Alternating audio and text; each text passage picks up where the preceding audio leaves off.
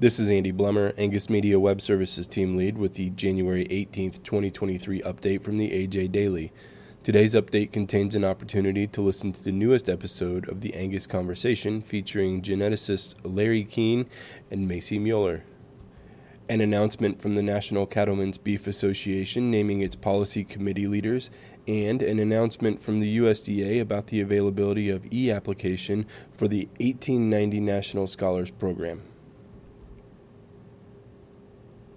Gene Editing and Angus. Kuehn and Mueller tackle possibilities and hurdles.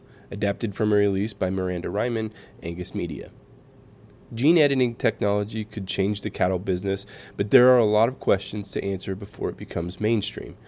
Geneticist Larry Kuehn, U.S. Meat Animal Research Center, and Macy Mueller, University of California, Davis, recently joined the Angus Conversation podcast to discuss the future of gene editing. There's risk in getting left behind if the breed ignores it, Mueller says, whether it's other countries that are pushing the technology or other breeds and species. Yet that doesn't mean just jumping in without careful research and consideration for lasting effects. She says, We need to do our due diligence as far as knowing what we're doing. We mentioned how we can make rapid progress, and so with rapid progress can come rapid gains or rapid challenges. Kuehn says gene editing could help solve many economically relevant challenges from environmental adaptability to disease tolerance. He notes the most likely early candidates here are things that have large effects and often single gene effects because we know how to find them and we know where they're at, and we know they have an economic impact in many cases. For example, the SLICK gene has been determined low risk by the U.S. Food and Drug Administration and may be one of the first to see wider application in the industry. Researchers have made much progress and yet still have more work to do when considering traits with multi gene effects. To hear the whole discussion, listen to the most recent episode of the Angus Conversation at angusjournal.net.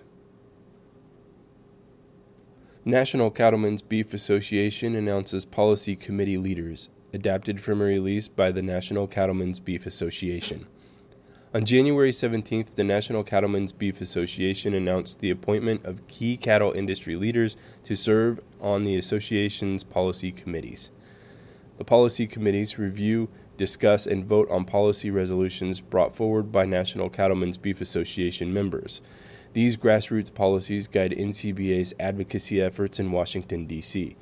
National Cattlemen's Beef Association President elect Todd Wilkinson, a South Dakota cattle producer, said policy committee leaders play a crucial role in directing NCBA's advocacy efforts in addressing the issues facing the cattle industry. As a grassroots organization, we rely on volunteer leaders to step up and make their voices heard. I am proud of this new group of committee leaders and know they will serve NCBA and the entire cattle industry well. To read more, go to ncba.org. USDA introduces an e application for the 1890 National Scholars Program, adapted from a release by the USDA. The USDA has unveiled a new e application for the USDA 1890 National Scholars Program, which aims to encourage students at 1890's institutions to pursue food and agriculture career paths. For the first time, the new e application for the USDA 1890 National Scholars Program allows young people around the country to complete and submit their applications online. The program is administered through USDA's Office of Partnerships and Public Engagement.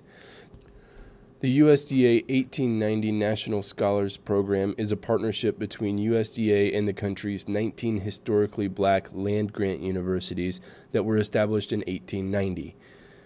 USDA partners with these 1890 universities to provide scholarship recipients with full tuition, fees, books, room, and board. For more information, click on the link in this episode's description. The AJ Daily is compiled by Paige Nelson, field editor for the Angus Journal. For more Angus news, visit angusjournal.net.